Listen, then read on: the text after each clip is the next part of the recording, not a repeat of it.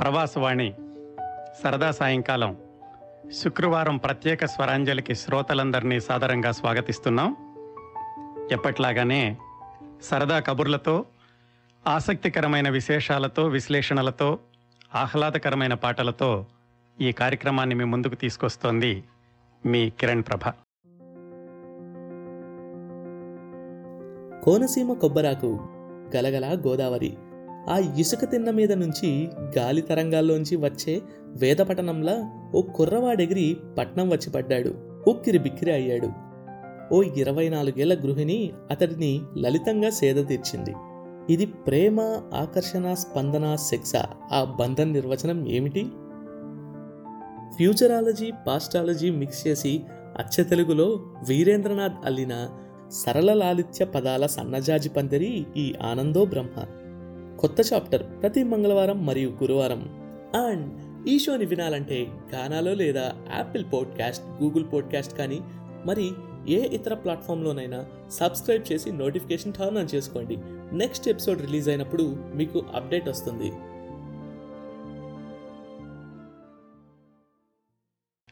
నాతో స్టూడియోలో ఒక విశిష్టమైన వ్యక్తి ఉన్నారు మీకు శ్రోతలందరికీ గుర్తుండుంటే జూన్ పదిహేడవ తేదీన మనం ప్రముఖ కథ నవల రంగస్థల నాటక రేడియో నాటక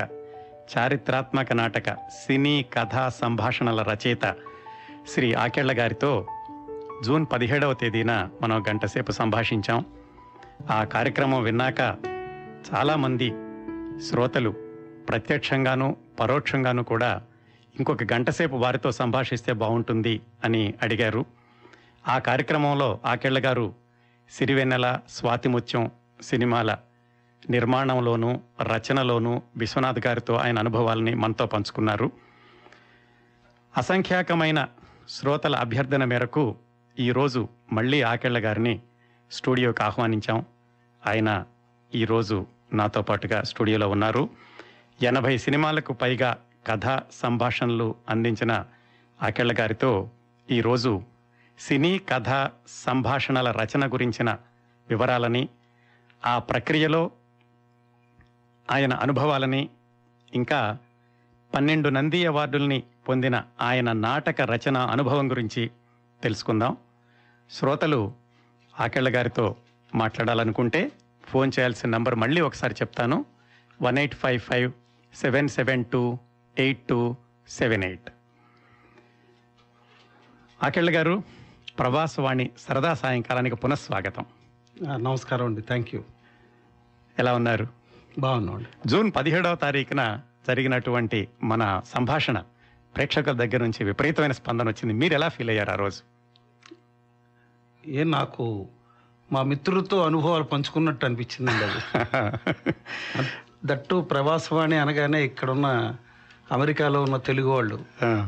అంటే వాళ్ళతోటి కూడా నా జీవితాన్ని ఏదో పంచుకున్నట్టుగా అనిపించిందండి చాలా చాలా విలువైన విశేషాలు చెప్పారు కానీ ఆ రోజు మనకి సమయం తరుముకుంటూ వచ్చింది మనం ఎక్కువ విషయాలు మాట్లాడుకోలేకపోయాం థ్యాంక్ యూ ఈరోజు మన శ్రోతలతో చెప్పినట్టుగా మీ సినిమా రచన జీవితం గురించినటువంటి వివరాలు ఎక్కువగా మీ దగ్గర నుంచి నేను వినడానికి ట్రై చేస్తాను థ్యాంక్ యూ ఇప్పుడు సినిమాలో మీరు కథా సంభాషణలో రాశారు కదా అసలు సినిమా కథ అనేది ఎక్కడ మొదలవుతుంది అంటే బీజం ఎలా ఉంటుంది రకరకాలుగా ఉంటుంది మీ అనుభవంలో సినిమా కథ దగ్గర నుంచి సినిమా నిర్మాణం వరకు రచనలో ఉండేటటువంటి వివిధ దశల గురించి చెప్తారా తప్పకుండానండి సాధారణంగా సినిమా అయినా కథ అయినా నవలైనా నాటకమైనా ఏదో ఒక బేస్ ఉంటుందండి కథకి మ్మ్హ. దాన్ని విత్తనం అనండి మూలం అనండి ఏమని పిలిచినా ఒక చిన్న డాట్ పాయింట్ ఉంటుంది అక్కడి నుంచే కథ స్టార్ట్ అవుతుందండి ఆ నేరాసిన సినిమాయే పచ్చని సంసారం అనే కథ ఎలా ప్రారంభమైంది ఆ కథ ఎలా రూపుదిద్దుకుంది ఆ తర్వాత ఎలా సినిమా అయింది చెప్తే సినిమా కథలు ఇలా కూడా పుడతాయని ఆశ్చర్యపోతారండి ఓకే సాధారణంగా సినిమా కథ చేసేటప్పుడు ఎవరు పలానా హీరో అండి పలానా ఆయన కా- దృష్టిలో పెట్టుకుని కథ రాయండి మ్మ్. లేకపోతే కథ రాసిన తర్వాత హీరోలు వెతుక్కుంటారు ఇలా రెండు రకాలుగా కూడా జరుగుతుంటాయండి అయితే నాకేమైందంటే అప్పుడు నాకు కృష్ణ గారు హీరోగా సినిమా తీయాలని అప్పుడు కృష్ణ గారు మూడేళ్ళు నాలుగేళ్ళు గ్యాప్ వచ్చిందండి మేకప్ వేసుకోలేదు మ్మ్. మేకప్ వేసుకోకుండా గ్యాప్ వస్తే ఏదైనా మంచి కథ ఉంటే మళ్ళీ స్టేజ్ బ్యాక్ చేద్దామని అనుకుంటున్నారు ఆయన కథ చెప్పండి అన్నారు ఎవరో కనపడి చెప్తే అలాగే లేండి అన్నాను నేను పెద్ద దాన్ని సీరియస్గా పట్టించుకోలేదండి ఒకరోజు సడన్గా ఏదో సినిమా చూస్తున్నాను సినిమా చూస్తుంటే మహామంత్రి తిమ్మర్స్ అని ఆ, గౌతమి పిక్చర్స్ వాళ్ళు సినిమా చూస్తున్నాను ఏదో మధ్యాహ్నం లేచి టీ తాగుతున్నాను ఉమ్, సడన్గా ఫోన్ చేసి కృష్ణ గారిది అపాయింట్మెంట్ ఉంది కదండి రావాలి కృష్ణ గారు వెయిట్ చేస్తున్నారు స్టూడియోలో అన్నారు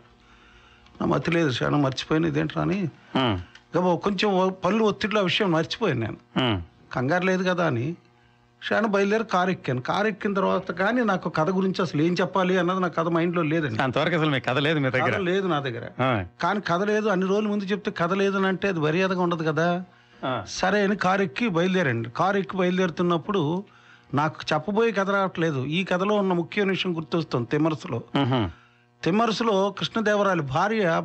భర్తకి విషం తీసుకొచ్చి ఇస్తుందండి ఉమ్, తన తండ్రి ప్రొవకేట్ చేస్తాడు మన దేశానికి దుర్మార్గుడు వాడు ఉమ్, అని ప్రొవకేట్ చేసి విషం ఇచ్చి పంపిస్తాడు ఉమ్, ఫస్ట్ రోజు రాత్రి ఆయన భర్తను చంపాలి ఆ అమ్మాయి ఉమ్, అలా భర్తను చంపేవాళ్ళు ఎవరన్నా ఉంటారా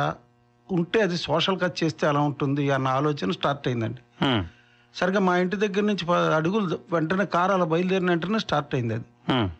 స్టార్ట్ అయింది ఇది కథ ఎలా చేయాలి అవును మంచి పాయింట్ కదా ఇది పాయింట్ ఒకటి చెప్పు ముందు వాళ్ళు తప్పించేసుకుందాం అనుకున్నాను ఉమ్, భార్య భర్తకి విషయం ఇవ్వడం ఇవ్వడం Hmm. అసలు ఎందుకు ఇస్తుంది తన ఒక అమ్మ మాంగళ్యం తను తెంపుకుంటుందా ఉమ్, అసలు ఎందుకు ఆ పరిస్థితి ఏర్పడుతుంది ఉమ్, అన్నది నా ఐడియా అనమాట ఇమీడియట్గా అక్కడ సినిమా చూసి బయలుదేరాను థ్యాంక్స్ టు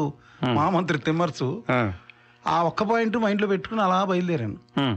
బయలుదేరుతుంటే సడన్గా అవును ఇస్తుంది అయితే కృష్ణ గారికి ఇస్తే బాగుండదు కృష్ణ గారి తమ్ముడికి ఇస్తుంది ఉమ్, కృష్ణ గారు దాంట్లో ఎఫెక్ట్ అవుతారు ఇది మన కథ ఉమ్, అయితే ఎలా ఎఫెక్ట్ అవుతారు కృష్ణ గారి తమ్ముడికి మాత్రం ఎందుకు ఇస్తుంది ఆ అమ్మాయికి చాలా అప- ఒక అమ్మాయి తన జీవితాన్ని కాల్చుకోవడానికి సిద్ధపడింది అంటే ఆ అమ్మాయి జీవితాన్ని వీడు అపకారం చేసి ఉండాలి ఉమ్, వీడు అపకారం ఎందుకు చేస్తాడు ఉమ్, ఆ అమ్మాయిని ఏదైనా రేప్ చేశాడు రేప్ చేస్తే ఆ అమ్మాయి చంపేద్దాం పెళ్లి చేసుకుని ఇన్ ది డిస్గైజ్ ఆఫ్ సమాజంలో శిక్ష అంటే చాలా కాలం పడుతుంది ఉమ్,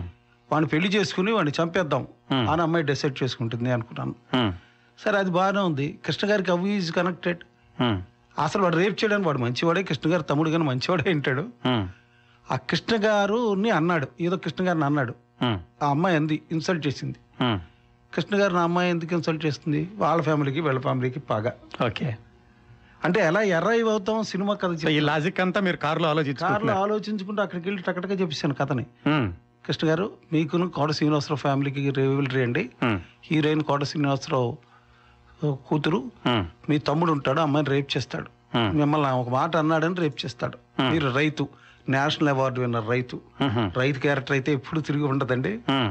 అని చెప్పి నేషనల్ అవార్డు విన్నర్ రైటర్ రై రైతు మీరు ఉమ్, మీ తమ్ముడు ఏమో అమ్మాయిని రేప్ చేస్తాడు ఉమ్, ఆ అమ్మాయి పెళ్లి చేసుకుంటాను ముందుకు వస్తుంది ఉమ్, పెళ్లి చేసుకుంటానని అమ్మాయి ముందుకు వచ్చిన తర్వాత ఎందుకు వచ్చిందో మీకు అర్థం కాదు ఉమ్, కానీ తను ఇంత చేసిన వాళ్ళు తన కుటుంబాన్ని సర్వనాశనం చేసుకున్న వాళ్ళు తన తండ్రిని ఇన్సల్ట్ చేసిన వాళ్ళు పబ్లిక్లో ఉమ్, మ్, మీ ఫ్యామిలీ కనుక మీ ఫ్యామిలీని రూయిన్ చేయడానికి మీ ఇంట్లో అడుగు పెడుతుందండి ఉమ్, పెట్టి వాడిని స్లోగా అక్కడి నుంచి విడదీసి మీ యొక్క అహంకారాన్ని దెబ్బతీస్తుంది ఉమ్, దెబ్బతీసిన తర్వాత ఆ అమ్మాయి తీసుకెళ్ళి వెళ్ళిపోతుంది తమ్ముళ్ళందరినీ నేను ఉమ్, తమ్ తాత- తన భర్తతో పాటు మిగతా తమ్ముళ్ళు కూడా తీసుకెళ్ళిపోతుంది బయటికి తీసుకెళ్ళిపోతుంది బయటికి తీసుకెళ్ళిపోయి మిమ్మల్ని ఇన్సల్ట్ చేస్తుందండి ఉమ్, అలాంటి అమ్మాయిని మీరు ఆఖరి కాపాడతారు ఇది సార్ కదన్నాను పచ్చని సంసారం అంతే ఉమ్, ఇది ఒక్కటే చెప్పానండి ఫస్ట్ డే ఆ, చాలా బ్యూటిఫుల్గా ఉందండి ఎప్పుడు చెప్తారు మూర్తిగా అన్నాడు అబ్బా చాలా ఉందండి ఆ, ఇప్పుడు ఇమీడియట్గా చెప్పేమంటే చెప్పేలేను వేరే పని ఉందండి నేను చెప్తాను. ఆ, అది ఏదో మా తరహాలో ఉంది చెప్పి తప్పించుకుని బయటకు వచ్చానండి ఆ,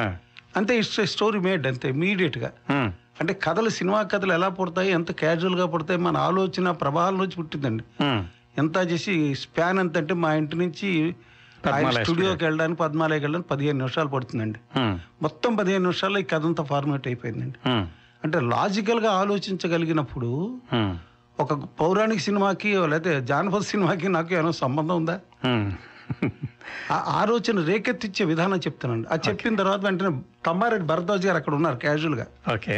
నెక్స్ట్ డే కథ చెప్తున్నాడు ఆయన ఉన్నారు చూసిన వెంటనే ఈ కథ నేను చేస్తాను కృష్ణ గారు మీతో అన్నారు ఉమ్, అంతకుముందు ఎవరు కృష్ణ గారితో సినిమా చేయడానికి ఇష్టపడిన వాళ్ళు ఉమ్, ఒక్కసారి కృష్ణ గారితో సినిమా చేయడానికి ఊరికారు ఉమ్, ముగ్గురు నలుగురు ప్లంజిన్ అయ్యారు ఉమ్, అప్పుడు హరిబాబు గారిని ప్రొడ్యూసర్గా పెట్టి భరద్వాజ్ గారు డైరెక్ట్ చేశారండి ఆ సినిమా ఉమ్, సూపర్ హిట్ అయింది అదే హిందీలో వచ్చిందండి అదే తమిళ్లో వచ్చింది Hmm. కన్నడలో కూడా వచ్చిందండి ఆ సినిమా ఆ, Ah, పచ్చని సంసారం పచ్చని సంసారం nineteen ninety two ninety two okay ఆ, ఆ తర్వాత ఆ సినిమా మంచి పేరు వచ్చింది నాకు ఆ చెప్పొచ్చి మాట కథ ఎలా స్టార్ట్ అవుతుంది అంటే ఉమ్, అది మాటలు కూడా నేనే రాశాను ఉమ్, కృష్ణ గారు ఖాళీగా ఉండడం వల్ల ఏమైందంటే రోజు ఆయన స్క్రీన్ ప్లేలో కూర్చునేవారు ఉహు, ఏ క్యారెక్టర్ ఏంటంటే ఆ క్యారెక్టరైజేషన్ ఏంటి ఆ బ్రదర్ ఎలా ఉంటాడు ఇది ఎలా ఉంటుంది అన్ని డిస్కషన్ చేసేవారు ఉమ్, అంచేత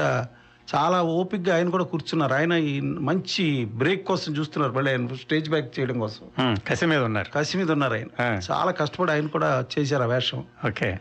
ఆ రకంగా సినిమా కథ తయారు చేస్తుందండి ఓకే ఇంకా మాటలు రాసేటప్పుడు ఆ క్యారెక్టరైజేషన్ అంతా అయిన తర్వాత ఒక లాస్ట్ డౌట్ వచ్చింది ఉమ్, నేను ఫ్యామిలీని కలుపుకోవడం తప్పించిన హీరోయిజం అయిందండి అన్నారు ఆయన ఉమ్, ఇక్కడ చాలా ముఖ్యమైన విషయం చెప్పాలండి ఆ,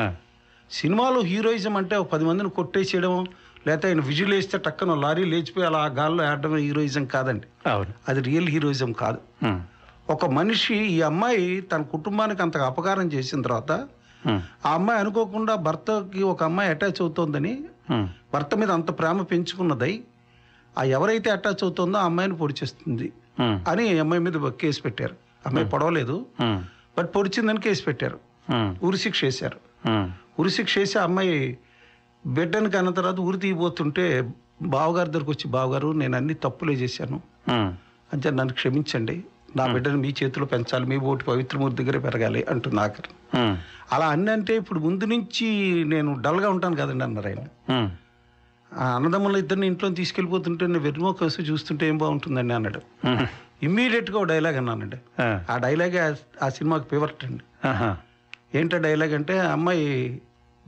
భ- భర్తను తీసుకుని వెళ్ళిపోతుంటుంది గుడికని అబద్ధం చెప్పి తన పుట్టింటికి తీసుకెళ్తుంటుంది ఉమ్, వెనక్కి తిరిగి వచ్చి బావగారు మేము వెళ్తున్నది మా పుట్ మా గుడికి కాదు మా పుట్టింటికి ఉమ్, మీ తమ్ముడిని మీ దగ్గర అబద్ధం చెప్పించాను చూసారా ఉమ్, ఎలా ఉంది నా ప్రోగ్రెస్ అంటుంది ఉమ్, కృష్ణ గారు ఏం మాట్లాడతాడో అండర్ అయిపోవాల్సిన డైలాగు ఉమ్, అప్పుడు ఆయన హైలైట్ చేస్తూ ఒక మాట అనాలి ఉమ్, అప్పుడు ఆ డైలాగ్ రాశాను ఏమని రాశానంటే చూడమ్మా తన గౌనుకు నిప్పంటించుకుని ఎగురుతూ నా డ్యాన్స్ ఎలా ఉందని అడిగిన పసిపిల్ల గుర్తుకొస్తుందమ్మా నేను చూస్తున్నా Hmm. నీ ఇంటికి నిప్పెట్టుకున్నావు ఆ, మాత్రం పెద్ద డ్యాన్స్ చేసినట్టుగా ఎగురుతున్నావు ఆ, నీకు నువ్వే ఆలోచించుకో ఆ, బాగుంది ఆ, ఆ మనిషిలో ఉండే ఉదారత ఉమ్, ఆ మనిషిలో ఉండే అవతల వాళ్ళని క్షమించగలగడం ఉమ్, అవతల వాళ్ళ యొక్క ఆ, నీచమైన అభిప్రాయాలను కూడా అర్థం చేసుకుని వాళ్ళ ఒక ఫేవర్లో ఉన్నారు మనం ఇప్పుడు మాయ మాట్లాడిన వాళ్ళకి అర్థం కాదని అనుకునే ఉందాతనం ఉమ్, ఇవన్నీ ఒక క్యారెక్టర్కి పెట్టని గోళ్ళ నిలబడతాయండి అవును క్యారెక్టరైజేషన్ అంటే పది మందిని కొట్టడం కాదండి అవును అవతల వాడి తప్పుని క్షమించగలగడం అవును అవను అవతల వాడిని తన దారికి తెచ్చుకోవడం అండి అవును అవును ఆ క్యారెక్టరైజేషన్ తాలూకు పవర్ అండి అది. ఉహు. అదే హీరోయిజం నా ఉద్దేశంలో హీరోయిజం అంటే పో- వాడు విజిలేస్తే టక్కనే టాటా లేచిపోయాడు సుమో లేచిపోవడం కాదు అవును అది కాదు అదే గ్రాఫిక్స్ తో లేచిపోతాయి ఎలాగ గ్రాఫిక్స్ లో లేచిపోతే హీరో చేసి ఆ. బట్ ఈ క్యారెక్టరైజేషన్ ఎప్పుడైతే ఉందో ఆ క్యారెక్టర్ ప్రేక్షకులకు ప్రీతి అవుతాడండి కరెక్ట్ కరెక్ట్ ప్రేక్షకులకు ఒక క్యారెక్టర్ ప్రీతి అయ్యేటట్టు చేయడం వరకునే మన జాబ్ అండి ఆ తర్వాత ప్రేక్షకులు వాళ్ళతో సైల్ అయిపోతారు కరెక్ట్ ఐడెంటిఫై అయినంతకాలం ఉమ్. బాగుందండి చాలా చాలా చక్కగా చెప్పారు కథ ఎలా తయారవుతుంది టోటల్గా ఆ, కంప్లీట్గా ఎట్లాగా రూపుదిద్దుకుంటుంది అనేది సాధారణంగా మీ అనుభవంలో మీరు ఎనభై సినిమాల వరకు రాశారు కదా ఈ మాటలు రాయడానికి ఎంతసేపు పడుతుందండి ఐ నో స్టోరీ డెప్త్ని బట్టి ఉంటుంది మీకు అప్రాక్సిమేట్గా మీకున్న అనుభవాన్ని బట్టి సాధారణంగా సినిమాలు అందరికీ వచ్చే డౌట్ ఏంటంటే ఏమండి మీ సినిమా మీరు పని చేశారంటున్నారు ఆయన పని చేశారంటున్నారు ఆయన పని చేశారంటున్నారు అది చెప్పండి ఆ తేడా ఎలా ఉంటుంది సినిమా అనేది సమిష్టి కృషి అండి అది ఓకే ఎవ్వరు చేశానన్నా ఒక ఏదో ఇప్పుడు ఇందాక నేను చెప్పాను చూసారా ఆ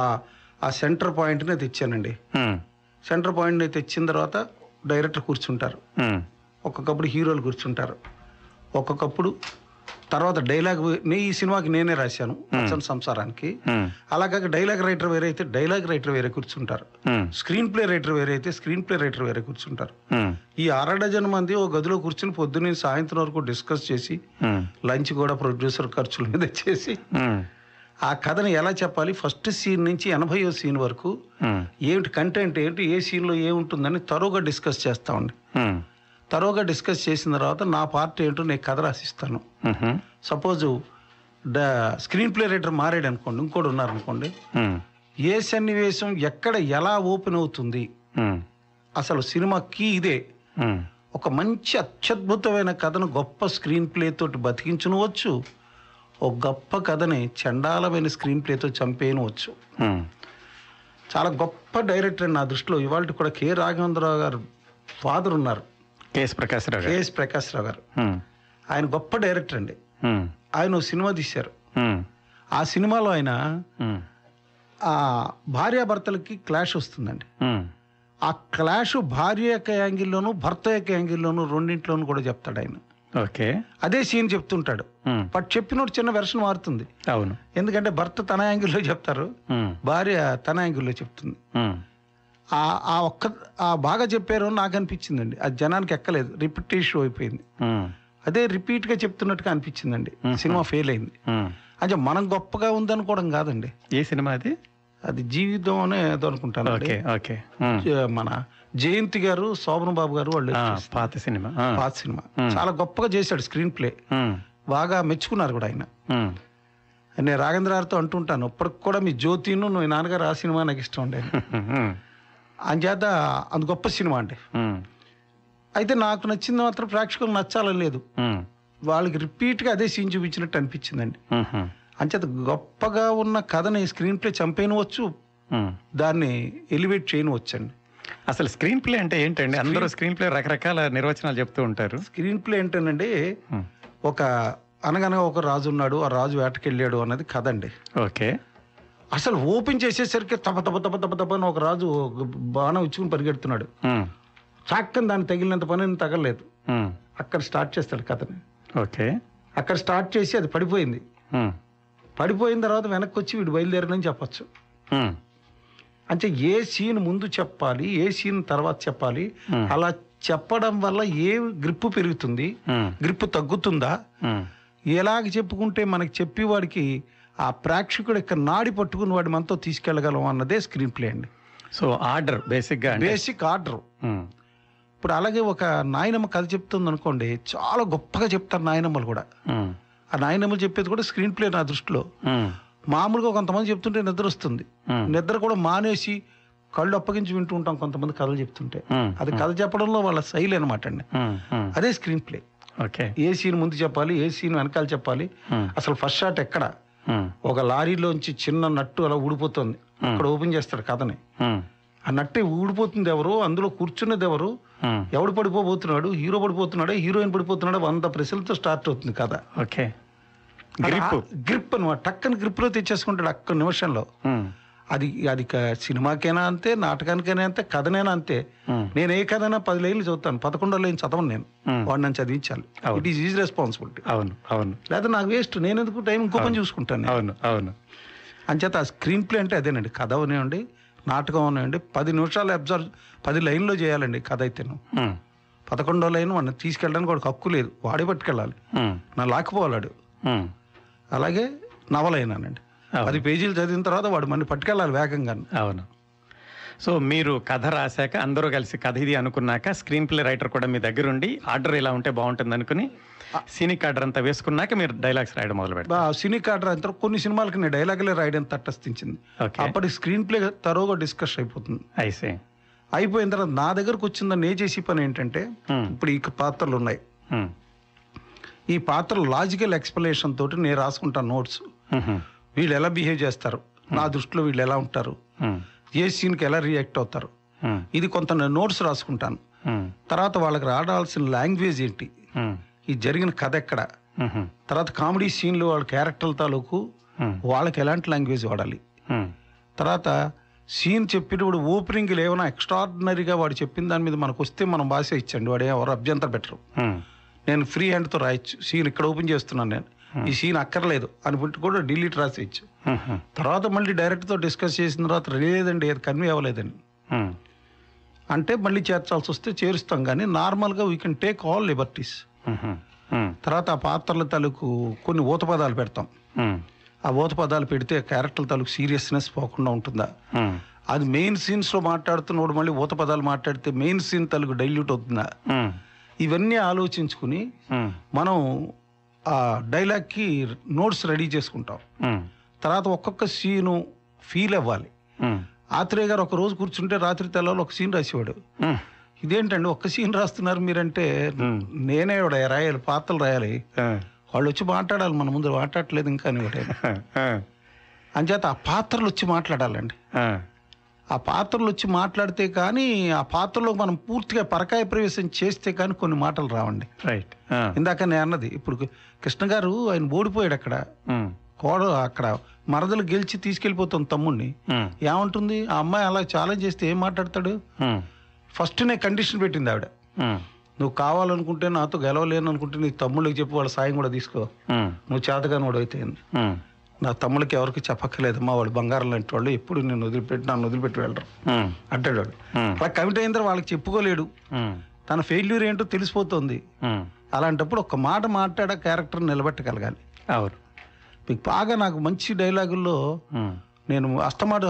ఫ్రీక్వెంట్గా మెన్షన్ చేస్తుంటాను ముళ్ళపూడి వెంకటరమణ గారు ఆ, ఈ సినిమా ముత్యాల ముగ్గు సినిమాలో అవును వాళ్ళిద్దరూ ఫస్ట్ నైట్ గదిలోకి వెళ్తారు ఉమ్, ఫస్ట్ నైట్ గదిలోకి వెళ్తూ అతను పెళ్లి చేసుకుంటాడు సడన్ సిచ్యుయేషన్స్లో ఉమ్, సడన్ సిచ్యుయేషన్లో అన్నోన్ మ్యాన్ వచ్చి పెళ్లి చేసుకుంటాడు ఆ అమ్మాయిని ఉమ్, వాళ్ళిద్దరికి పెళ్లి కుదిరింది కదా వీళ్ళిద్దరికి ఎంతవరకు ఎఫ్ఐఆర్ ఉందని వాడి మనసులో ఒక ఆలోచన శ్రీధర్ మనసులో అవును ఆ, మీరు అతను బాగా పరిచయమా ఎప్పుడైనా మీ ఇద్దరు కలిసి వెళ్ళారంటే మేము సినిమాకి కూడా వెళ్ళే ఉంటుంది ఉమ్, చాలా అమాయకంగా ఉంటుంది ఆ పిల్ల ఉమ్, అంటే నేను అతను సినిమాకి వెళ్ళారా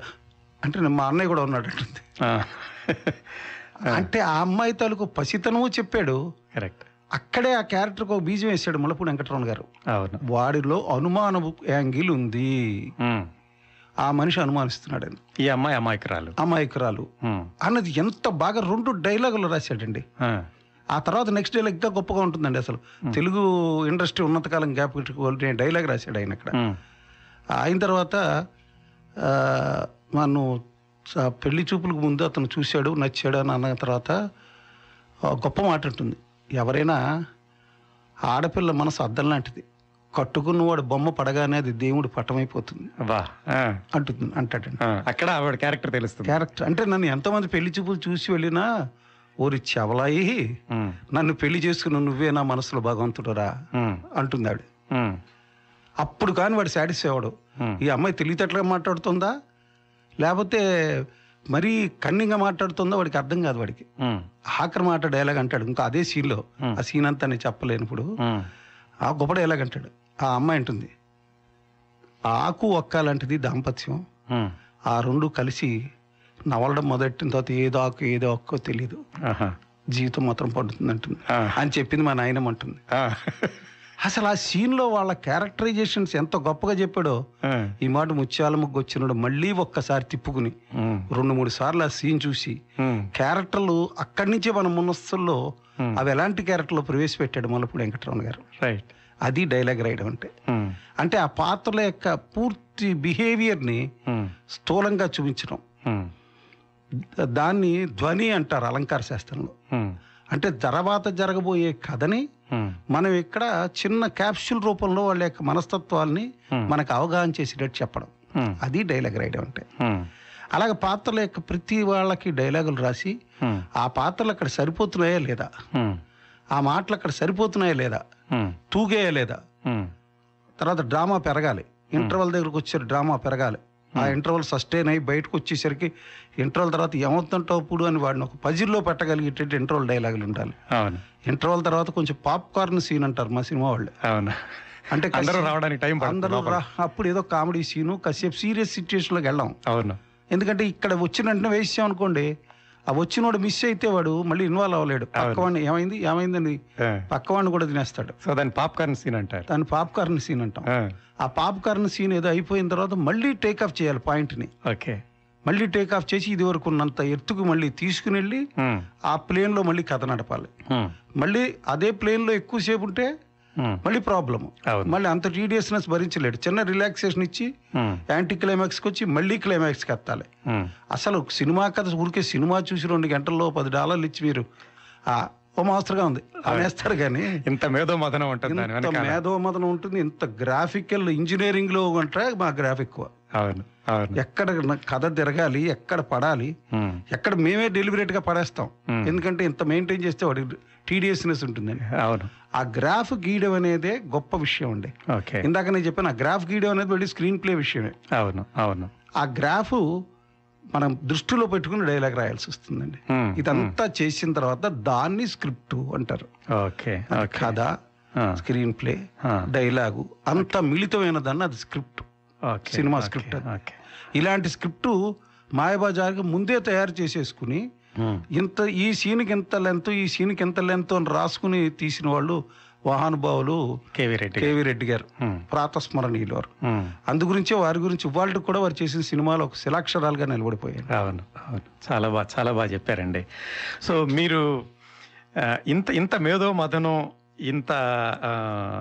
పవిత్రమైనటువంటి చర్చ ఆ, ఏమనాలి ఇంత డెడికేటెడ్ వర్క్ ఈ రోజుల్లో కూడా జరుగుతుందంటారా సాధ్యంతో జరుగుతుంది కానీ ఏమంటే కొంచెం ఈగోలు ఎక్కువ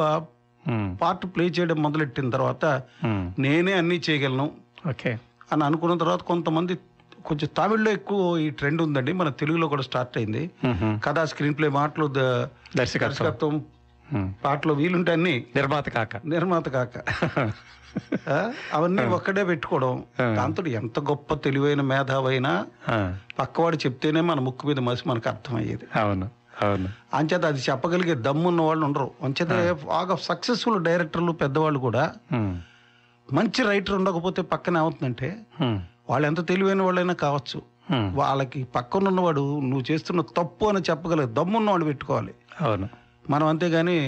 మనం చెప్పింది ఎస్ అనడానికే మనిషిని పెట్టుకుంటే అవును ప్రేక్షకు అనవసరం అనవసరం అవుతుంది యా. విమర్శకులే మనకు మంచి మిత్రులు మిత్రులు అవును పొగిడే వాళ్ళకంటే మీరు ఆ, శ్రోతలకు ఒకసారి గుర్తు చేస్తాను శ్రోతలారా మీరు ప్రముఖ సినీ కథ నవల నాటక రచయిత ఆకేళ్ల గారితో సంభాషణ వింటున్నాము జూన్ పదిహేడవ తేదీన మనం ఒకసారి మాట్లాడాము గంటసేపు దాని కొనసాగింపుగా ఈరోజు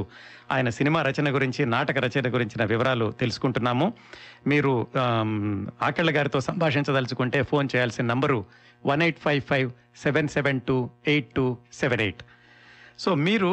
ఎనభై సినిమాలకు రాశారు కదా మీకు బాగా ఛాలెంజింగ్గా అనిపించిన సీన్ కానీ లేకపోతే ఆ, మీకు బాగా ఇబ్బంది పెట్టిన సీన్ కానీ ఏమైనా గుర్తున్నాయా ఆ, ఉన్నాయండి ఎందుకున్నా ప్రతి సినిమాకి ఉంటాయండి అది ఆ, ప్రతి సినిమాకి స్టార్ సీన్స్ కొన్ని ఉంటాయండి ఓకే ఆ స్ట్- ఆ స్టార్ సీన్స్కి వచ్చేసరికి కరెక్ట్గా ఎక్స్ప్రెషన్ వస్తుందా లేదా మనం అనుకుంటుంది కరెక్ట్గా కన్వే అవుతుంది లేదా హ్మ్, ఒక్కటి బాగా గమనించాల్సిందంటే కథని కన్వే చేయడానికే సినిమా సంభాషణ ఉండవు మ్హూ, సినిమా సంభాషణ వెనకాతల ఒక్క మాట అన్నా హ్మ్, ఆ క్యారెక్టరైజేషన్ ఉంటుంది ఆ క్యారెక్టరైజేషన్ పరిధిలో మాట్లాడడం ఉంటుంది ఆ క్యారెక్టరైజేషన్ క్లారిటీకైనా ఉంటుంది కథ ముందుకు నడపడానికైనా ఉంటుంది ఒక్క మాట మాట్లాడితే కూడా అవును అవును ఇది చాలా ముఖ్యమైన అంశం అండి మామూలు మాటలా కనిపిస్తుంది మనకి అది మ్హూ, కానీ వాడి క్యారెక్టరైజేషన్ దాంతో అర్థమవుతుంది హ్మ్, ఆ క్యారెక్టరైజేషన్ అర్థమైతేనే మన కథ దాంతోపాటు కథ ముందుకెళ్ళాలి అవును ఇన్ని అంశాలు ఉంటాయండి ఒక్క సంభాషణలో కూడా అవును అవును నేను ఒక్కొక్కప్పుడు ఏమవుతుందంటే తమిళ్లో రీమేకులు చేసిన విషు మ్హూ, లేకపోతే మౌళి రామనారాయణ్ హ్మ్, మణివన్నన్ ఇలా కొంత తమిళ డైరెక్టర్స్ కూడా పనిచేశాను కొంచెం తమిళ్ కూడా నాకు మద్రాసులో ఉండడం వల్ల క్రమేపీ పట్టుబడింది హ్మ్, ఒకసారి విశ్వ గారితో శ్రీమతి ఓమతి హ్మ్, ఇల్లు ఇల్లాలు పిల్లలు హ్మ్, ఆడదాదారం వరుసగా సినిమాలు చేస్తున్నాం హ్మ్. ఆయన సార్ వెరీ గ్రేట్ రైటర్ అండి ఆయన తమిళ్లో నాటకాలు కూడా రాసేవాళ్ళు నాటకాలు కూడా రాసేవారు ఓకే ఆయన నేషనల్ అవార్డు విన్నర్ సంసారం మిండు సారం అనే సినిమాకి సంసారం చదరంగం అని తెలుగులో కూడా చేశారు అవును ఆయనే యాక్ట్ చేస్తూ తెలుగులో డైరెక్ట్ చేస్తూ తెలుగులో సినిమా చేయాలని కోరిక వచ్చింది మ్హూ, నాకు వచ్చిన తర్వాత నేను సవేరా ఆర్ట్స్ వాళ్ళకి సవేరా ఆ, హోటల్ ఉంది మెద్రాసులో అవును. ఆ హోటల్ వాళ్ళకి కొన్ని సినిమాలు శృతిరేలు చేశాను అంతకుముందు మ్హూ, విశ్వనాథ్ గారితో హ్మ్, అది చేసిన తర్వాత వాళ్ళతో సినిమా చేయాలని అంటే పదండి మీరు మాట్లాడండి నేను చేయడానికి సిద్ధంగా ఉన్నాను అన్నాడు ఆయన. హ్మ్, సరే మాట్లాడాను నేనే ఆట్- ఆటోమేటిక్గా ప్రాజెక్ట్ స్టార్టింగ్ నుంచి ఉన్నాను ఆ కంపెనీకి కూడా నేనే రైటర్ అవడం నేనే రైటర్ అయ్యాను దానికి హ్మ్, ఆయన డైలాగ్ రాయడం మొదలెట్టివాడు హ్మ్, ఆయన తమిళ్లో రైటరు హ్మ్. ఆ ఎక్స్ప్రెషన్ ఇక్కడికి వచ్చిందో లేదో నా ప్రాణం తినేసేవాడు ఆయన విసు గారు మామూలుగా తినేసేవాడు కాదు హ్మ్. ఇంకో శబ్దం చెప్పండి ఇంకో శబ్దం చెప్పండి ఈ మాట ఇంకో ఆయనకి మాట తెలుగు చెప్పండి. వచ్చా ఆయనకి తెలుగు అర్థమవుతుందా తెలుగు అర్థం కాదు ఓ పైపెచ్చి ఏమన్నాడంటే ఆయన ఆ, ఫస్ట్ డే చెప్పాడు ఆ, సార్ నాకు ఈత రాదు ఆ, మిమ్మల్ని పట్టుకుని ఈదడానికి వచ్చాను ఆ, నేను మీ భుజం పట్టుకు లాగేస్తాను ఉమ్, ఎంత లాగేస్తానంటే మీరు కూడా మునిగిపోయేంత లాగేస్తాను ఆ, కానీ ఆ, మరి నా కరెక్ట్ మాట మాత్రం పడాలని కూడా ఆయన ఉమ్, ఆయనే చెప్పాడు కానీ నేను లాగేస్తాను నేను భుజం పట్టుకు లాగేస్తాను అని ఆ, అంచేత నరకం పెట్టేసేవాడండి ఆ, కానీ ఎక్స్ట్రాడినరీగా ప్రోడక్ట్ పిండుకోవడం తెలుసు ఆయనకి ఉహుం, చాలా క్రిటికల్ మూమెంట్లో ఒక చిన్న మాట కూడా కాంప్రమైజ్ అయ్యేవాడు కాదు ఎందుకంటే ఆయన ఆయనే రైటర్ కనుక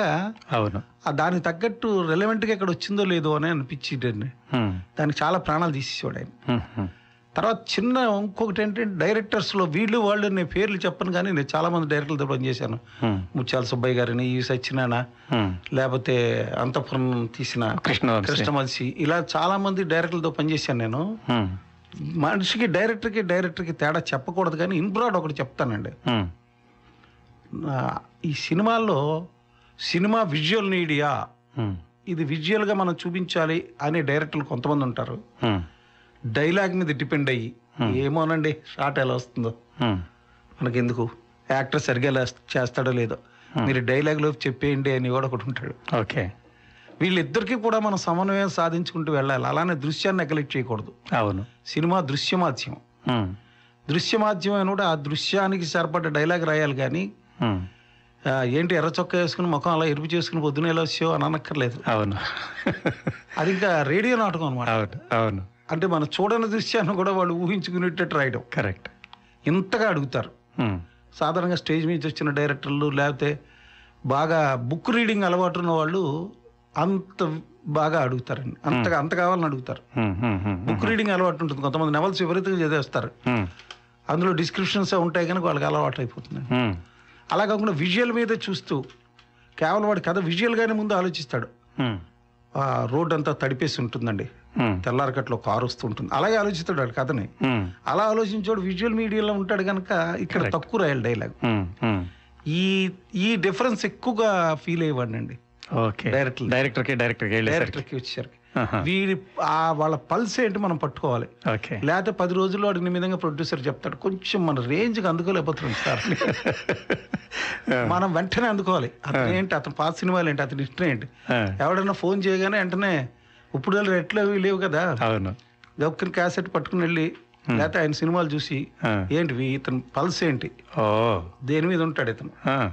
విజువల్ మీడియా మీద ఉంటాడా లేకపోతే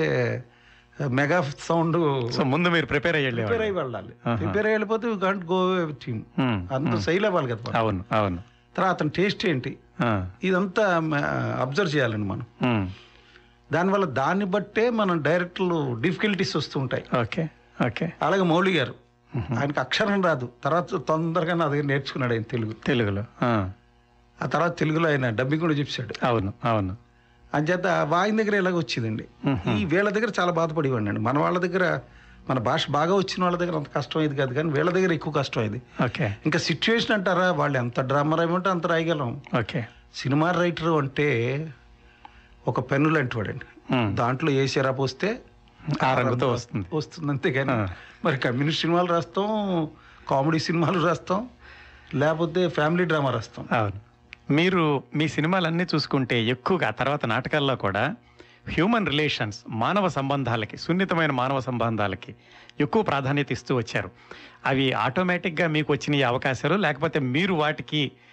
జస్టిఫై చేస్తారని చెప్పి వాళ్ళు తీసుకున్నారు అసలు మీకు ఆ మానవ సంబంధాల గురించి స్పెషలైజేషన్ లాగా ఎలా చేయగలిగారు మీరు సాధారణంగా ఏదైనా ఒక హిట్ సినిమా నేను ఫస్ట్ రాసింది మగ మహారాజ్ అండి చిరంజీవి గారిది ఓకే చిరంజీవి గారు అంతవరకు బ్రహ్మాండమైన యాక్షన్ హీరో అవును అలాంటి వాడు ఫ్యామిలీ డ్రామా కేసు ఒక సినిమా చేస్తే ఏంటండి ఈ సినిమా ఏంటండి ఆయనతోటి Hmm. ఎవరు చూస్తారండి అన్నారండి అవును రిలీజ్ కాకముందు అందరూ అదే అనుకున్నారు అసలు ఈ సినిమా సక్సెస్ అవుదని ఆ, అది నాకు ఒక నవల తీసుకుని విజయ్ బాపిరెడ్డి గారు కొని ఉమ్, ఇది నాకు స్క్రీన్ ప్లే చేసి పెట్టండి నేను చేస్తానంటే నేను అవన్నీ చేయనండి మీరేం నవలు కొనుక్కున్నా కానీ డబ్బులు ఇవ్వదలుచుకుంటే ఇవ్వండి సార్ నేను వెళ్ళిపోతాను అన్నాను ఉమ్, అలా కాదండి మీరు సినిమాకి మీరు పని చేస్తేనే నేను తీసుకుంటాను మీరే పని చేయాలి Hmm. మొదటి క్యారెక్టర్ కన్సీవ్ చేసింది మీరు కనుకని ఉమ్, ఆ సినిమాతో నన్ను తీసుకొచ్చారు మహానుభావుడు ఆయన ఉహు, ఆయన తలుచుకోవాలి రోజు నేను ఉమ్, ఆ ఆయన తీసుకొచ్చిన తర్వాత ఆ సినిమాకి నేను రాశానండి అప్పటి వరకు చిరంజీవి గారి కెరీర్లో ఒక మార్పు వచ్చింది అవును ఫ్యామిలీ డ్రామా హీరో అయ్యాడండి అవును దెబ్బకి నేను కూడా ఫ్యామిలీ డ్రామా రైటర్ అయ్యానండి ఓకే ఆ తర్వాత అదే మోసలో వెళ్ళిపోయిందండి ఎవరికైనా ఒక బ్రాండ్ వేసేస్తారండి రాగానే ఆ, వీడి ఫాదర్ వేషాలు ఆ, లేకపోతే వీడి చిన్న సైడ్ హీరో వేషాలు ఉమ్, ఇది చెల్లెలు హీరోయిన్ ఉమ్, అంతేకాని మెయిన్ హీరోయిన్ ఎవరు అమ్మాయికి ఉమ్, ఇలాగ మనిషికి బ్రాండ్ వేస్తారు ఉమ్. అలా నేను రాగానే నాకు family drama family brand writer పడిపోయింది ఫ్యామిలీ సెంటిమెంట్ రైటర్ అన్న ఫ్యామిలీ సెంటిమెంట్ రైటర్ అని అయితే నాకు కూడా అది చాలా వాళ్ళు అనుకున్నది కూడా నాకు కూడా సంతోషంగా అనిపించింది ఎందుకంటే నేను ఫ్యామిలీ మనిషినండి నా కుటుంబం నాకు ఐదుగురు పిల్లలు ఉమ్, నా తల్లిదండ్రికి ఆరుగురు పిల్లలు ఉమ్, మాకు అంతకుముందు ఎనవండుగురు పిల్లలు ఉమ్, ఇంకా దాన్ని బట్టి మీరు ఆ ఫ్యామిలీ తాలూకు విస్తృతమైన వటవృక్షాన్ని మీరు చూడగలరు కరెక్ట్ ఇన్ని ఇంతమంది రిలేషన్స్ ఇంత మంచి చెడ్డ ఉమ్, వీటిల్లో మంచి ఉంటుందండి చెడ్డ ఉంటుందండి అవును హ్యూమన్ ఎమోషన్స్ రకరకాల సన్నివేశాలు దాంట్లో వాళ్ళ రియాక్షన్స్ అవును ఆ చిన్న గొప్ప గొప్పగా మనం వాటిని గుండికలతో పట్టుకునే అంత ఉండవండి చిన్న వెండి కప్పుల్లో పట్టుకునేటట్టు ఉంటాయి కొన్ని అనుభూతులు అవును ఆ అనుభూతులు నాకు కరతలంపకం ఓకే అదే నాకు నా కెరీర్ కూడా హెల్ప్ చేస్తుందని అనుకుంటాను అవును సరే సినిమా అంటే రాసామండి వాళ్ళు ఏదో రాయించారు ఎవరు ఏ కథ అడిగితే ఇది రాయాలి ఇందాక అన్నట్టు నేను ఒక పెన్ను లాంటివాడిని ఉమ్, కానీ నాటకం రాసినోడు అలా అక్కర్లేదుగా అవును I can have my own choice అవును బట్ ఇది కూడా ఇక్కడ ఇదే తీసుకున్నాను నేను ఉమ్, నేను నాటకాలు రాసినప్పుడు కూడా నాటకాల్లో ఆ ఆ వైపు ఎక్కువ నేను మొగ్గు చూపించాను అదే అడగబోతున్నాను మీరు చాలా మంది నాటకాలు రాసి సినిమాలకు వస్తారు నాటక రచయితలు సినిమాలకు రావడం అనేది సహజంగా జరుగుతుంటుంది కానీ మీరు సినిమాల నుంచి నాటకాలకు వచ్చారు సాధారణంగా సినిమా అనగానే చాలా పెద్దది నాటకం అనగానే చిన్నది ఒక సహజమైనటువంటి భావన ఉంటుంది రచయితల్లో కూడా కానీ మీరు నాటకాల్లో సినిమాల్లో నుంచి నాటకాలకు వచ్చినప్పుడు నాటకాల్లో మీరు అన్నట్టుగా అది సంభాషణ ప్రధానం అక్కడ పిక్చరైజ్ చేయలేరు క్లోజప్స్ తీయలేరు అదే సినిమాలు అయితే చేస్తారు మీరు అన్నట్టుగా బ్రివిటీ ఆఫ్ డైలాగ్ ఉండాలి ఎక్కువ డైలాగులు రాసి కట్ చేయించుకుని తక్కువ చేసుకోవడం తేలిక కానీ తక్కువ డైలాగులు రాసే వాళ్ళతో ఎక్కువ డైలాగులు రాసుకోవడం కష్టం అసలు మీరు ఈ సినిమాల్లో నుంచి నాటకాల్లోకి రావడం అనేది ఎలా మీరు డెసిషన్ తీసుకున్నారు ఆ ట్రాన్సిషన్లో మీకు ఎదురైన అనుభవాలు ఆ తర్వాత మీరు అడుగు పెట్టగానే కూడా విజయాలు సాధించడం మొదలుపెట్టారు నాటకాల్లో కూడా ఆ జర్నీ కొంచెం చెప్తారా తప్పకుండానండి మంచి ప్రశ్న వేశారు అయితే లోకంలో మామూలుగా పుడతారండి అందరూ మ్హూ. ఎదురు కాళ్ళను పుట్టి వాళ్ళు కూడా కొంతమంది ఉంటారు కదండి అంటే సాధారణంగా ఎవరైనా ఒక కథ రాసిన దగ్గర నుంచి ఒక నవల రాసిన సినిమాకి ఎవరికి ఉంటారు అని చూస్తుంటారు అవును తర్వాత ఇంకా నాటకం రాస్తే కొంచెం ఏమైనా దృష్టిలో పడుతుందేమో ప్రదర్శన అయితేనని అవును. సినిమా వాళ్ళ దృష్టిలో పడుతుందని అవును అది మామూలుగా ప్రతి రచయితకు ఉండే ఆశ అండి మ్, దురాశ కాదు తప్పేం లేదు మ్, బట్ నా దృష్టిలో నేను అసలు ఏం రాసినా దాన్ని ఏం చేయలేదు మ్హూ. నేను సినిమా అన్నది నా జీవితంలోనే లేదు అనుకోలేదు అసలు అసలు సినిమాలో నేను సినిమాకి వెళదామని కూడా అనుకోలేదు ఈవెన్ మొదటి నవల బాపిరెడ్డి గారు కొన్నప్పుడు కూడా మీరు ఇచ్చేసి డబ్బులు ఇచ్చేది వెళ్ళిపోతే నాకేం సంబంధం లేదన్నాను నేను. అలా కాదని ఆయన ఇన్సిస్ట్ చేయడం వల్ల నేను సినిమాల్లో ఉన్నాను అంచేత మహానుభావుని తలుచుకోవాలని ఇందాక అన్నది నేను అంచేత నేను ఫోర్స్ఫుల్గా సినిమాకి వచ్చానండి ఓకే నాకు బేసిక్గా అంతకుముందు నేను నాటకంలో వేషాలు వేసేవాడిని చిన్న చిన్న నాటకాలు రాసుకునేవాడిని మ్హూ. నా చిన్నప్పుడే పన్నెండో ఏటే వినాయక బాల సంఘం అని పెట్టి మ్, షేక్స్పియర్ మర్చెంట్ ఆఫ్ వెన్నీస్ని చిన్న బుక్ ఒకటి దొరికితే మ్. దాన్ని తెలుగులో చేసుకుని మాయవర్తకుడని నాటకం రాసేసాను నేను ఆహా, ఆ, చిన్న పిల్లలతోటే ఆ, అక్కడి నుంచే నాటకం నా జీవితంలో ఇంజెక్ట్ అయిపోయిందండి ఓకే నేను కథలు రాశాను ఉమ్, కథలు మంచి విస్తృతంగా అన్ని భాషలకు ట్రాన్స్లేట్ అయ్యాయి ఉమ్, తర్వాత నవల్స్ రాశాను నేను ఇప్పటివరకు నా ప్రైజ్ రాని నవల రాయలే ఓకే అంటే నేను రాసిన ప్రతి నవలకు ప్రైజ్ వచ్చింది ఆ, సరే ఈ ప్రాసెస్లో సినిమాలోకి వెళ్ళాను ఉమ్, ఎప్పుడు టైం దొరకలేదు నాటకం మీద నాకు కాన్సన్ట్రేట్ చేయడానికి ఓకే సినిమాలోకి వెళ్ళిందా కెరీర్ అలా దూసుకెళ్ళడం వల్ల మళ్ళీ అవకాశం రాలేదు ఉమ్, ఒకసారి ఏం చేస్తాను మనం అన్ని చేస్తున్నాం నాటకం చేయలేదన్న దొగ్ధోటి మనసులో ఉండిపోయింది అది ఓకే అది నన్ను దహించేస్తుంది నేను నాటకం నుంచి వచ్చాను నాటకం ఏం రాయట్లేదని ఉమ్, అప్పటికి నాటక రంగం ఎలా ఉందంటే ఆల్మోస్ట్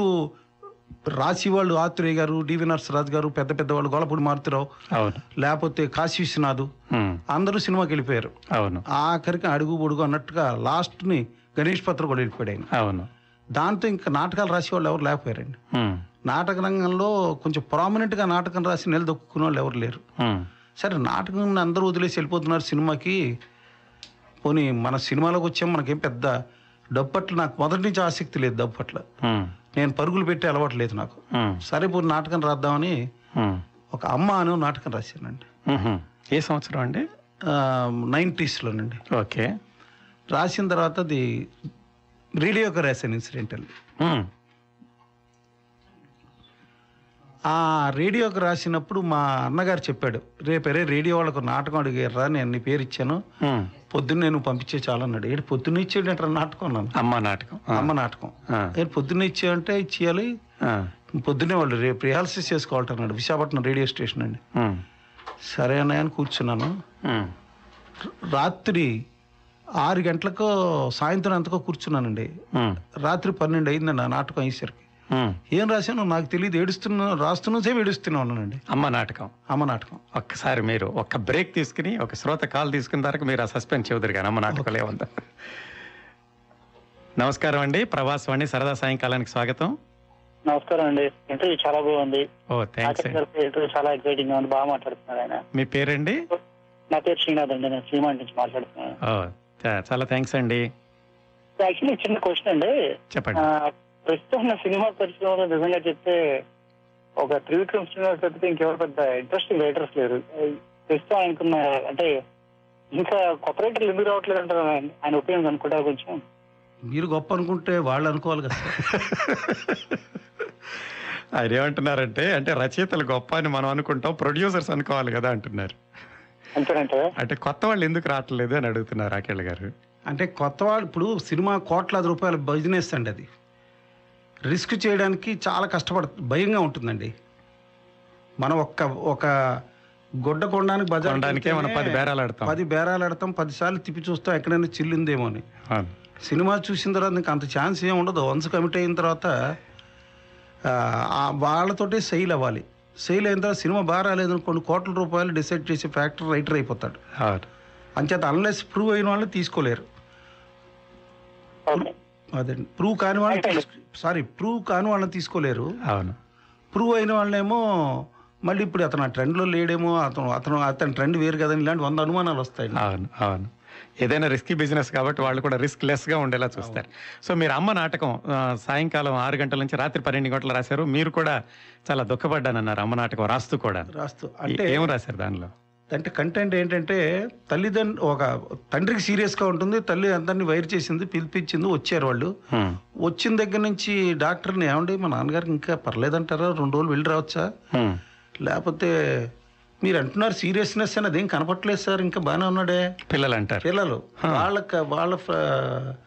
వాళ్ళ కమిట్మెంట్స్ వాళ్ళవి వాళ్ళ గొడవలు వాళ్ళవి వచ్చిన దగ్గర నుంచి అదే గొడవ వాళ్ళకి హ్మ్. హాస్పిటల్లో పనిచేయడం తల్లి హ్మ్. రాత్రి అంతా మళ్ళీ పొద్దు పొద్దున్న వచ్చి పిల్లలకు ఉండి పెట్టడం వాళ్ళు పిలిస్తే వాళ్ళు హెల్ప్ అవ్వరు సార్ కదా అవును ఎడి- అమ్మాయి- ఎడిషనల్ బర్త్డే అవుతుంది ఎడిషనల్ బర్డన్ అవుతారండి అలా కొంచెం స్ట్రగుల్ అవుతుంటుంది ఆ అమ్మాయి హ్మ్. ఈ లోపుగా త- అనుకోకుండా భర్త పోతాడు హ్మ్. హ్మ్. వీళ్ళకి పట్టుకుని టెన్షన్ అంటే జస్ట్ రిటైర్ అయ్యాడు కదా ఆ డబ్బు అంతా ఏమైపోయిందని హ్మ్. వీళ్ళకి అర్థం కాదు ఆఖరికి ఆ డాక్టర్ వచ్చి చెప్తాడు హ్మ్. ఆయనకి అప్పులు ఉన్నాయి తీర్చేశాడు హ్మ్. మిమ్మల్ని అందరినీ చదివించి పెద్దవాడిని చేశాడు కదా అని హ్మ్.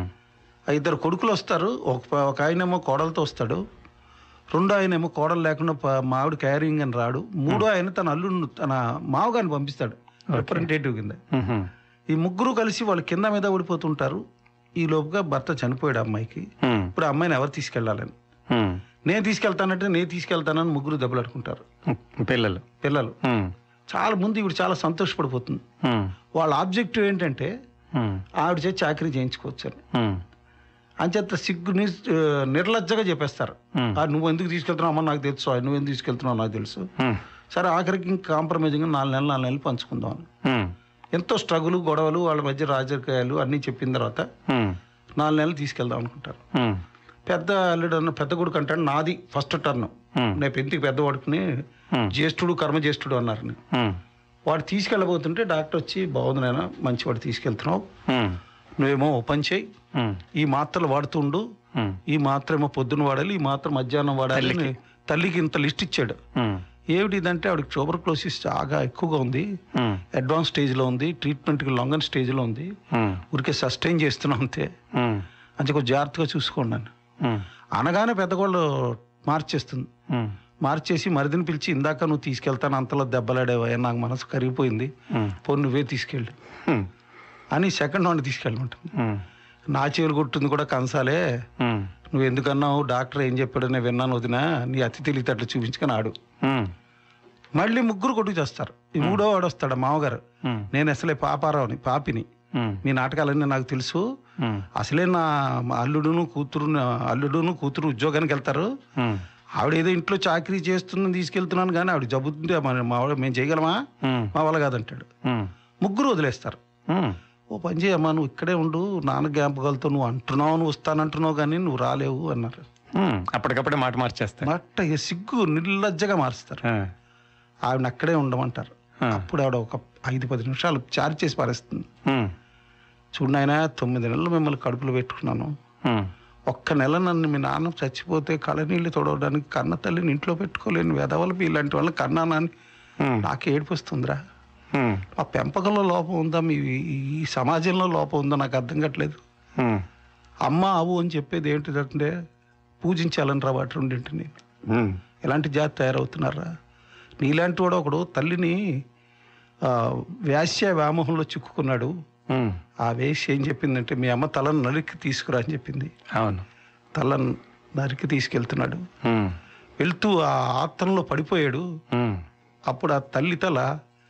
నాన్న ఎదరు ఇంకో గొయ్యి ఉంది చూసుకో అని చెప్పిందట ఉమ్,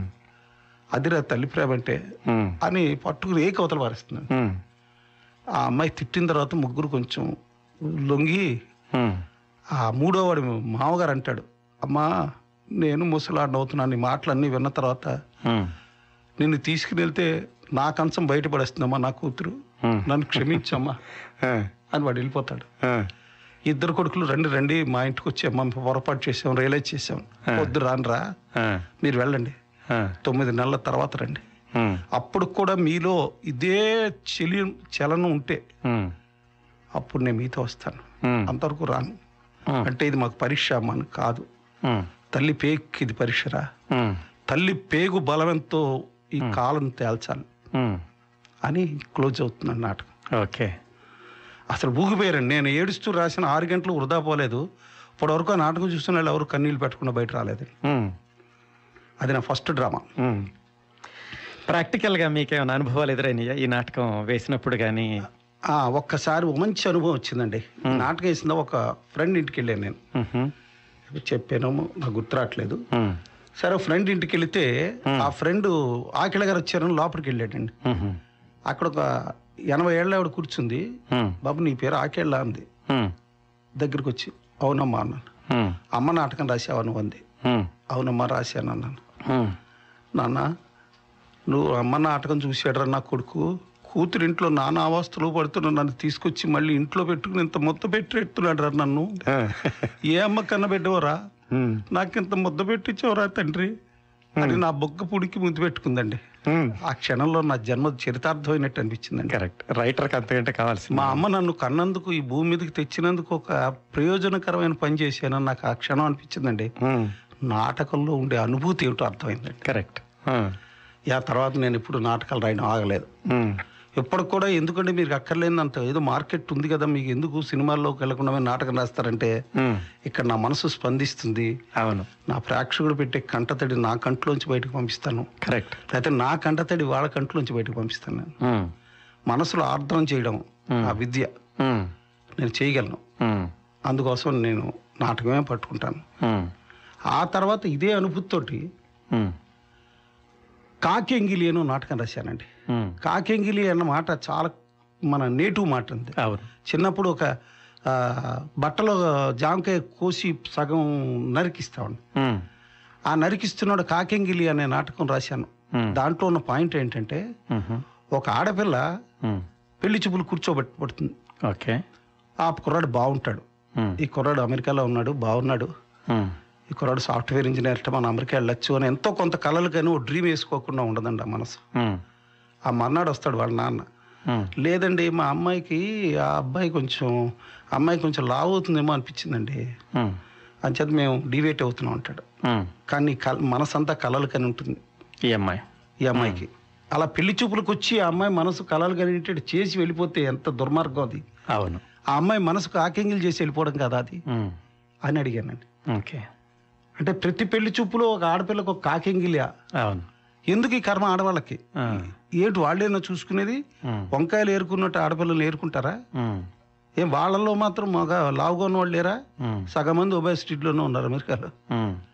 ఇది ఒక సన్నివేశం చూసిన తర్వాత దాని మీద రాశారండి కాకి ఇంగిలి అన్నారు ఓకే ఓకే విపరీతమైన స్పందన వచ్చిందండి ఆ, ఆడవాళ్ళు అమ్మ మా మనసులో దూరు రాశారని ఆడవాళ్ళు ఎంతో మంది అడిగారు ఆ, ఆ, చాలా ఆడవాళ్ళకి ఉములేటింగ్ మూమెంట్ అదండి అవును పెళ్లి చూపులు అవును తను అవతల వాడి చేత లైక్ చేయబడతానో లేదో తెలియకుండా అలా కూర్చోవడం అవును అది మోడర్న్ గా వాళ్ళ కుర్చీలో కూర్చోవచ్చు లేదా చాప్ మీద నిన్న చాప్ మీద కూర్చొని ఉండొచ్చు అవును అవును బట్ స్ట్రగుల్ ఒకటే కరెక్ట్ కరెక్ట్ మీరు ఇంత కదిలించే సాంఘిక నాటకాలు రాశాక పౌరాణిక నాటకాలు ఓకే వాటికి ఆధారణ ఉంది పాండవోద్యోగ విజయాలు కురుక్షేత్రం శ్రీరామాంజనేయ యుద్ధం కృష్ణాంజనేయ యుద్ధం ఎట్సెట్రా చారిత్రక నాటకాలు అనే చారిత్రాత్మక నాటకాలు చాలా తక్కువ ఉన్నాయి ఏదో ఒక బొబ్బిలి యుద్ధం ఒక పల్నాటి యుద్ధం తప్ప మీరు శ్రీనాథుడు అల్లసాని పెద్దన ఈ కవుల్ని చూసినటువంటి చారిత్రాత్మక నాటకాలు రాయాలనే ఆలోచన ఎలా వచ్చింది ఆ పరిణామం ఆ జర్నీ మన జాతి గొప్పది గొప్పది గొప్పది అని పదిసార్లు కొత్త తరానికి చెప్పి ప్రయోజనం లేదండి హ్మ్, మన జాతి ఎంత గొప్పదో విజువల్గా చూపించాలండి హ్మ్, అన్నది నా మనసులో కోరిక ఓకే అందుగురించి కా మొట్టమొదటిసారిగా నాకు శ్రీనాథుడు అంటే చాలా ఇష్టం ఆయన కావ్యాలు బాగా విపరీతంగా చదువుకున్నాను హ్మ్, హ్మ్, అంటే శ్రీనాథుడు నాటకం రాద్దామని మనసులో పడిందండి హ్మ్, అలాగే శ్రీనాథుడు రాశాను అల్లసాని పెద్దని రాశాను రాణా ప్రతాప్ రాశాను హ్మ్. రాణి రుద్రమ రాశాను మన దేశ ఔన్నత్యాన్ని చెప్పే మహానాయకులందరి మీద రాయాలి రచయితలైతేనే హ్మ్, కవులైతేనే కళాకారులైతేనే వాళ్ళందరి మీదనని హ్మ్, అది ఆ ప్రాసెస్లో ముందు శ్రీనాథుడు తీసుకున్నానండి హ్మ్, ఆ శ్రీనాథుడు తీసుకున్నప్పుడే ఆ నాటకం సూపర్ సక్సెస్ అయింది హ్మ్, ఎందుకంటే నాకు పద్యం కంట భావం ఇంపార్టెంట్ హ్మ్, భావం ఉన్న పద్యాలే తీసుకున్నాను చాలా మటుకు శ్రీనాథుడు తీసుకున్నాను ఓకే ఆ తీసుకున్న మొత్తం నాటకం ఇక్కడ అమెరికాలో కూడా పది సెంటర్లో ప్రదర్శించడం జరిగిందండి అవును ఆ రకంగా ఆ నాటకానికి ప్రాచుర్యం వచ్చిన తర్వాత పద్య నాటకాల ట్రెండ్ మారిందండి హ్మ్, అంటే రాగాలు రాగ ప్రాధాన్యం కాకుండా హ్మ్, వాటి యొక్క భావ ప్రాధాన్యంగా పద్యాలు చదవడం మొదలెట్టారండి అవును తర్వాత సీన్లు ఓ లాగేయకుండా అరగంట అరగంట లాగేయకుండా అక్కడ విషయం ఏంటో చెప్తూ హ్మ్, అంటే స్క్రీన్ ప్లే సినిమాలోనే పనిచేసిన అనుభవం తాలూకు స్క్రీన్ ప్లేని ముడేసుకుంటూ అక్కడ ఉపయోగపడింది అక్కడ ఉపయోగపడిందండి హ్మ్, తర్వాత ఇందాక మంచి ప్రశ్న వేశారు మీరు బ్రీవిటీ ఆఫ్ డైలాగ్ సినిమాలో ఎక్కువ కావాలి అవును అది నాటకంలో మాత్రం ఎందుకు ఉండకూడదు పెద్ద పెద్ద డైలాగులు ఎందుకు ఉండాలి హ్మ్, మా చిన్నప్పుడు నాటకాలు వేసినప్పుడు ఎవరికి ఎక్కువ లైన్లు ఉన్నాయో గబో చూసుకుని పాత్రలు సెలెక్ట్ చేసుకోవడం హ్మ్, అది కాదు ఆ పాత్రలో నిండుదనం ఉందా లేదా హ్మ్, గ్రాఫ్ ఉందా లేదా క్యారెక్టర్కి దాన్ని బట్టి క్యారెక్టర్లు ఉంటాయి ఓకే. అక్కడ వాళ్ళు కూడా ఎక్కువగా ఎందుకు మాట్లాడాలని నా పట్టుదలండి హ్మ్, నా నాటకాల్లో రెండో లైన్ రాయనండి సాధారణంగా హ్మ్, ఒక నాలుగు లైన్లు రాశానంటే చాలా ఇంపార్టెంట్ అనమాట అది హ్మ్, అది అదే ట్రెండ్లో సినిమాలు కూడా రాస్తున్నాను ఓకే అదే ట్రెండ్లో నాటకాలు కూడా రాస్తున్నాను మన దృశ్యం దృశ్యం చూపిస్తున్నప్పుడు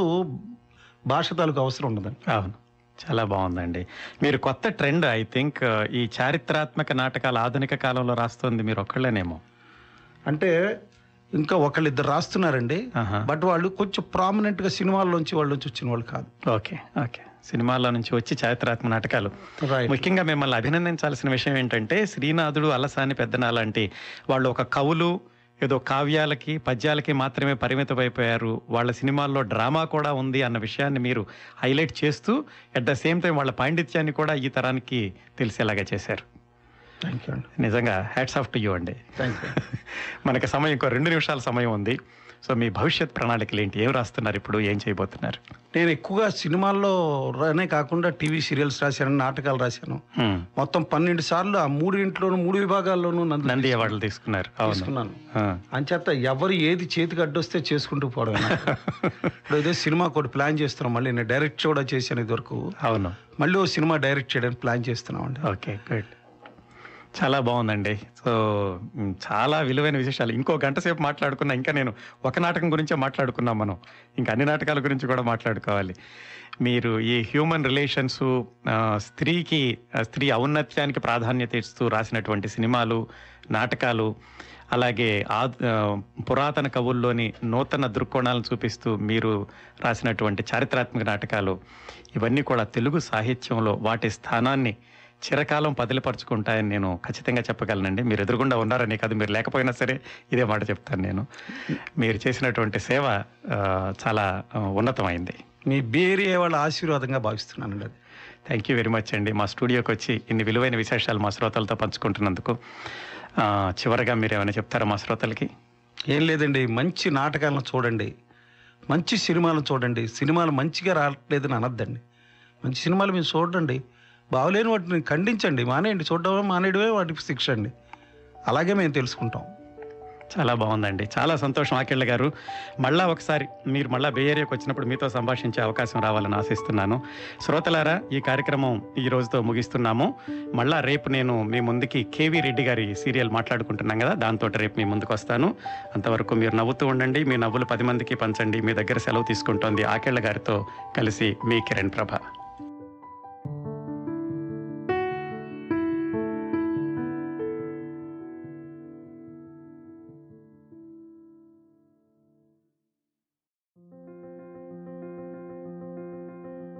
కోనసీమ కొబ్బరాకు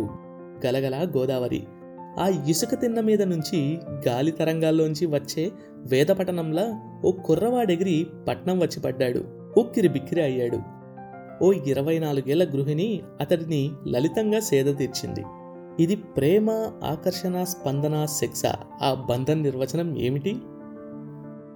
ఫ్యూచరాలజీ పాస్టాలజీ మిక్స్ చేసి అచ్చ తెలుగులో వీరేంద్రనాథ్ అల్లిన సరళ లాలిత్య పదాల సన్నజాజి పందిరి ఈ ఆనందో బ్రహ్మ కొత్త చాప్టర్ ప్రతి మంగళవారం మరియు గురువారం అండ్ ఈ షోని వినాలంటే గానాలో లేదా యాపిల్ పాడ్కాస్ట్ గూగుల్ పాడ్కాస్ట్ కానీ మరి ఏ ఇతర ప్లాట్ఫామ్లోనైనా సబ్స్క్రైబ్ చేసి నోటిఫికేషన్ టర్న్ ఆన్ చేసుకోండి నెక్స్ట్ ఎపిసోడ్ రిలీజ్ అయినప్పుడు మీకు అప్డేట్ వస్తుంది